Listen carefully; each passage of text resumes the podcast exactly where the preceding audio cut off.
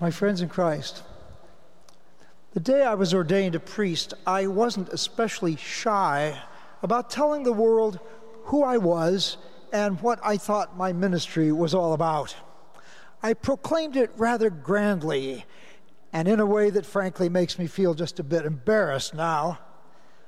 On a prayer card commemorating my ordination were printed the words we heard in today's first reading from Isaiah, words that Jesus later appropriated to himself on the day he first stepped into the pulpit of his hometown synagogue in Nazareth.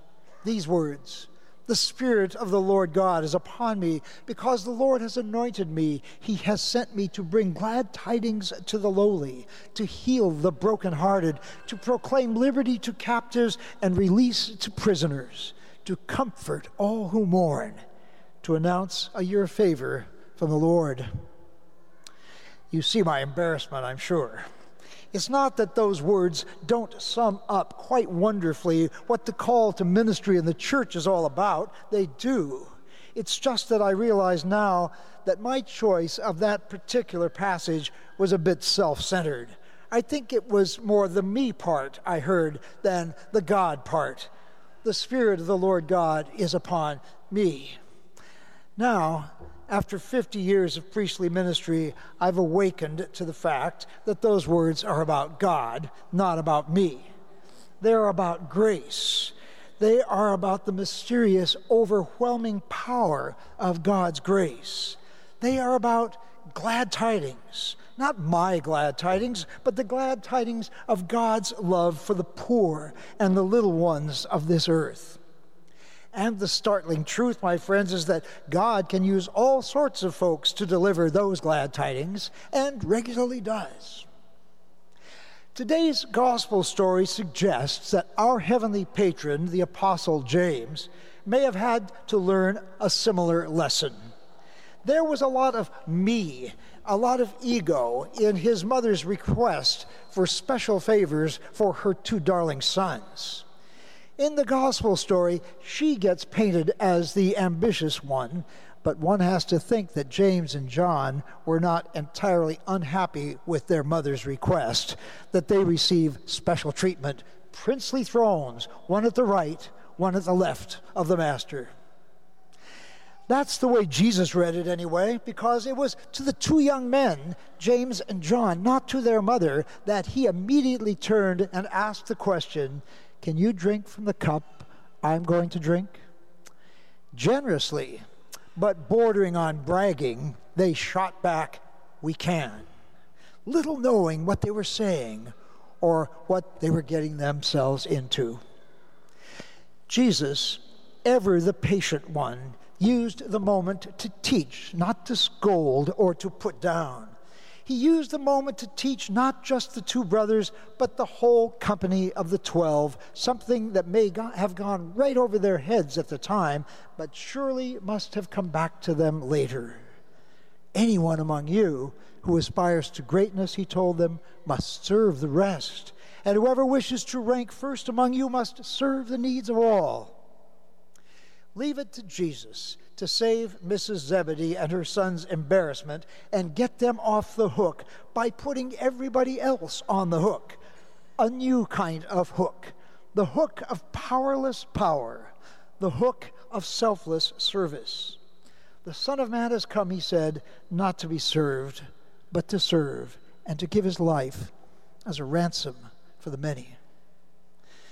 My friends, Jesus puts us on that same hook he puts to us the same question he put to James and John Can you drink the cup that I am going to drink?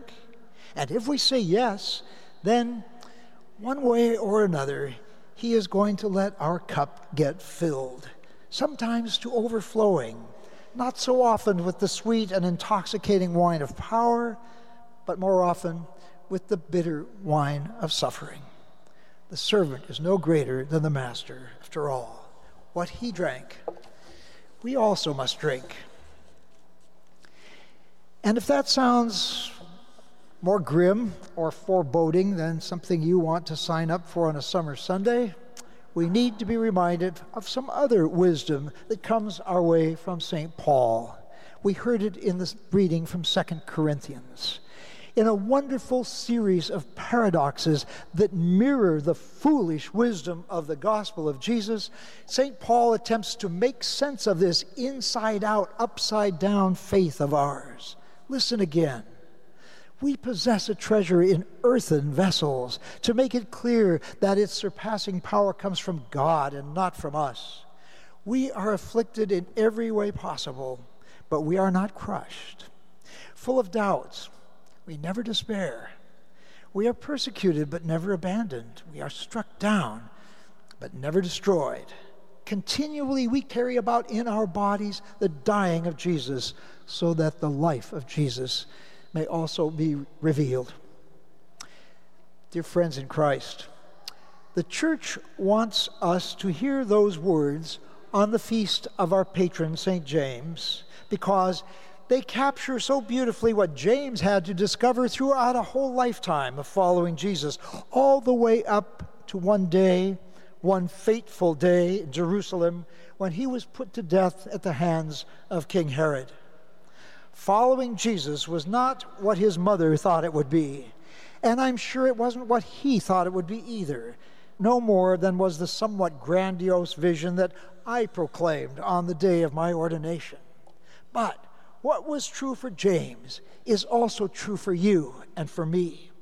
The future may be uncertain, but God's grace is not uncertain.